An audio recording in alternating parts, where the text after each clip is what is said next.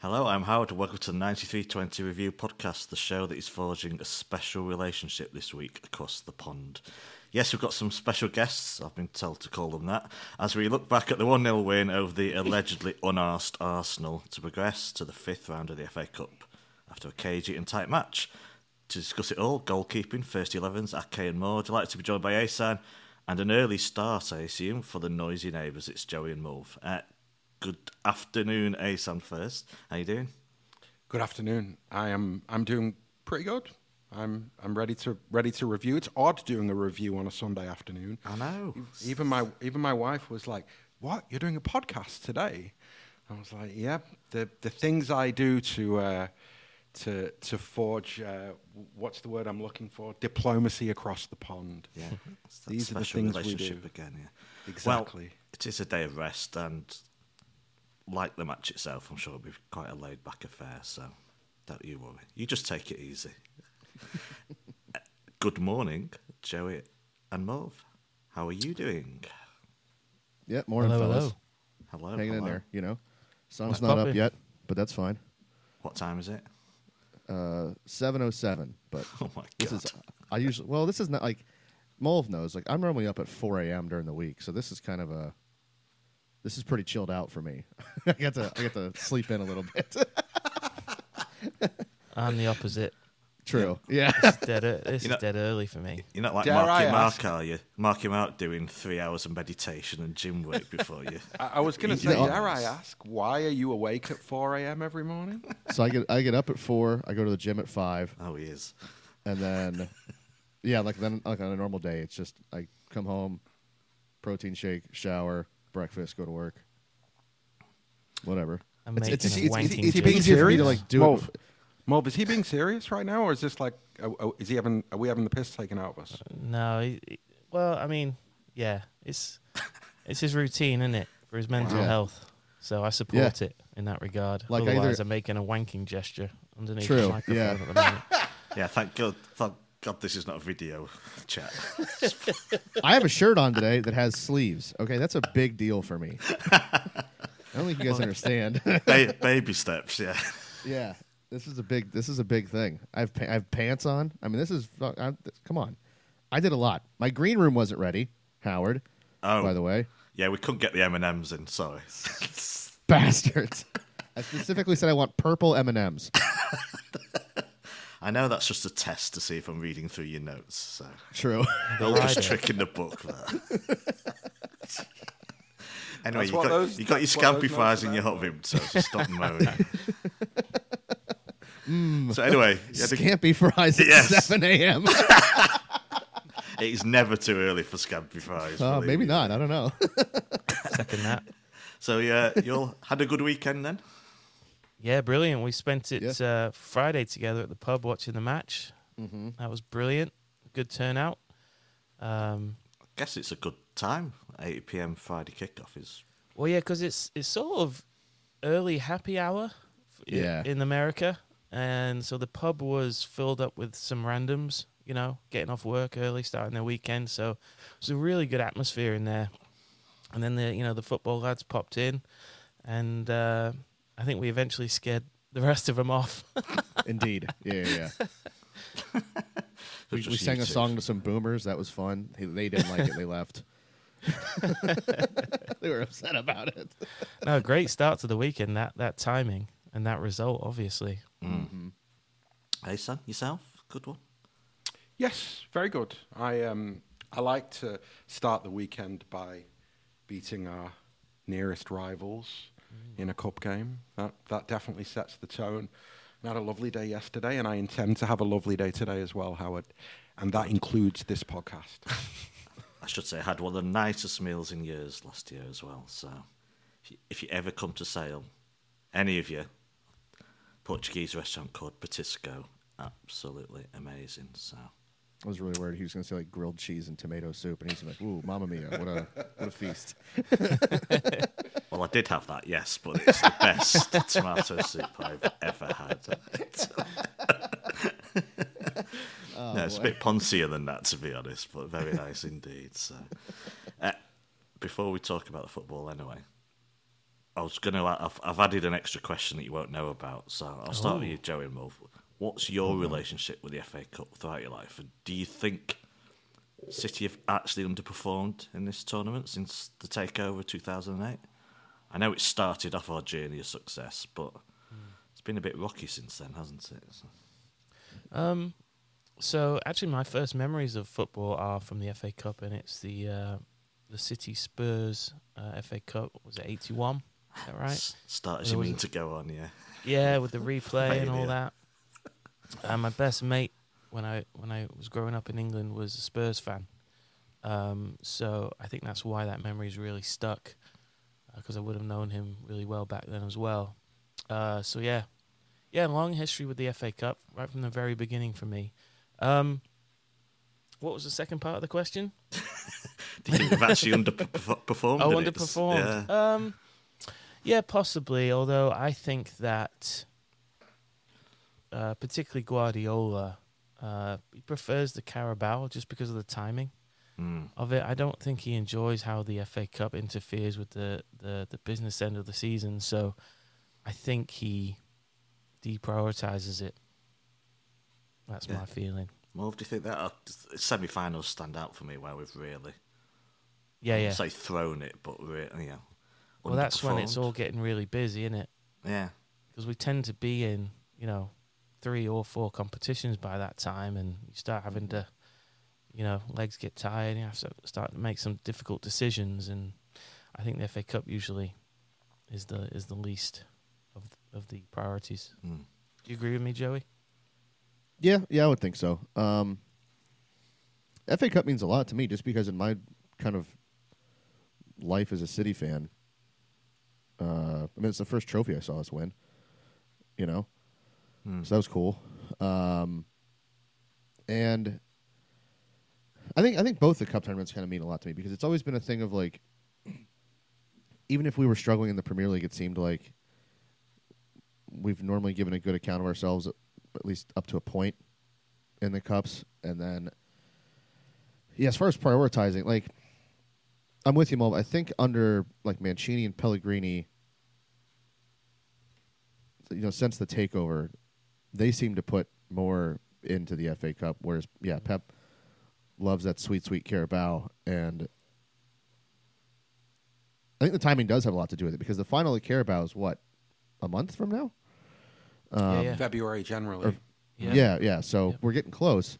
Whereas FA Cup goes all the way to the end of the season, and yeah, if we're still, even if we're not in the Carabao anymore, if you're still in the FA Cup, the Champions League, and the Premier League, and you know if it's like this year, you got to. It seems like it could be a tight run in.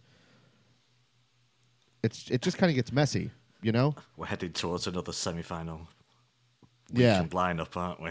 Yeah, So- yeah. so, You know, like, and I think I think Mulv's probably onto something there. Like Pep probably does get a little bit annoyed with that because as a guy that just wants to win everything, it kind of forces him to have to prioritize things Mm. in a very important part of the season. And he's probably not juiced on that. So, but yeah, I like it, but you know, I I can see where other people are like cool to let it kind of go by the wayside, especially if you know. That eighty-one thing I heard was not very fun. So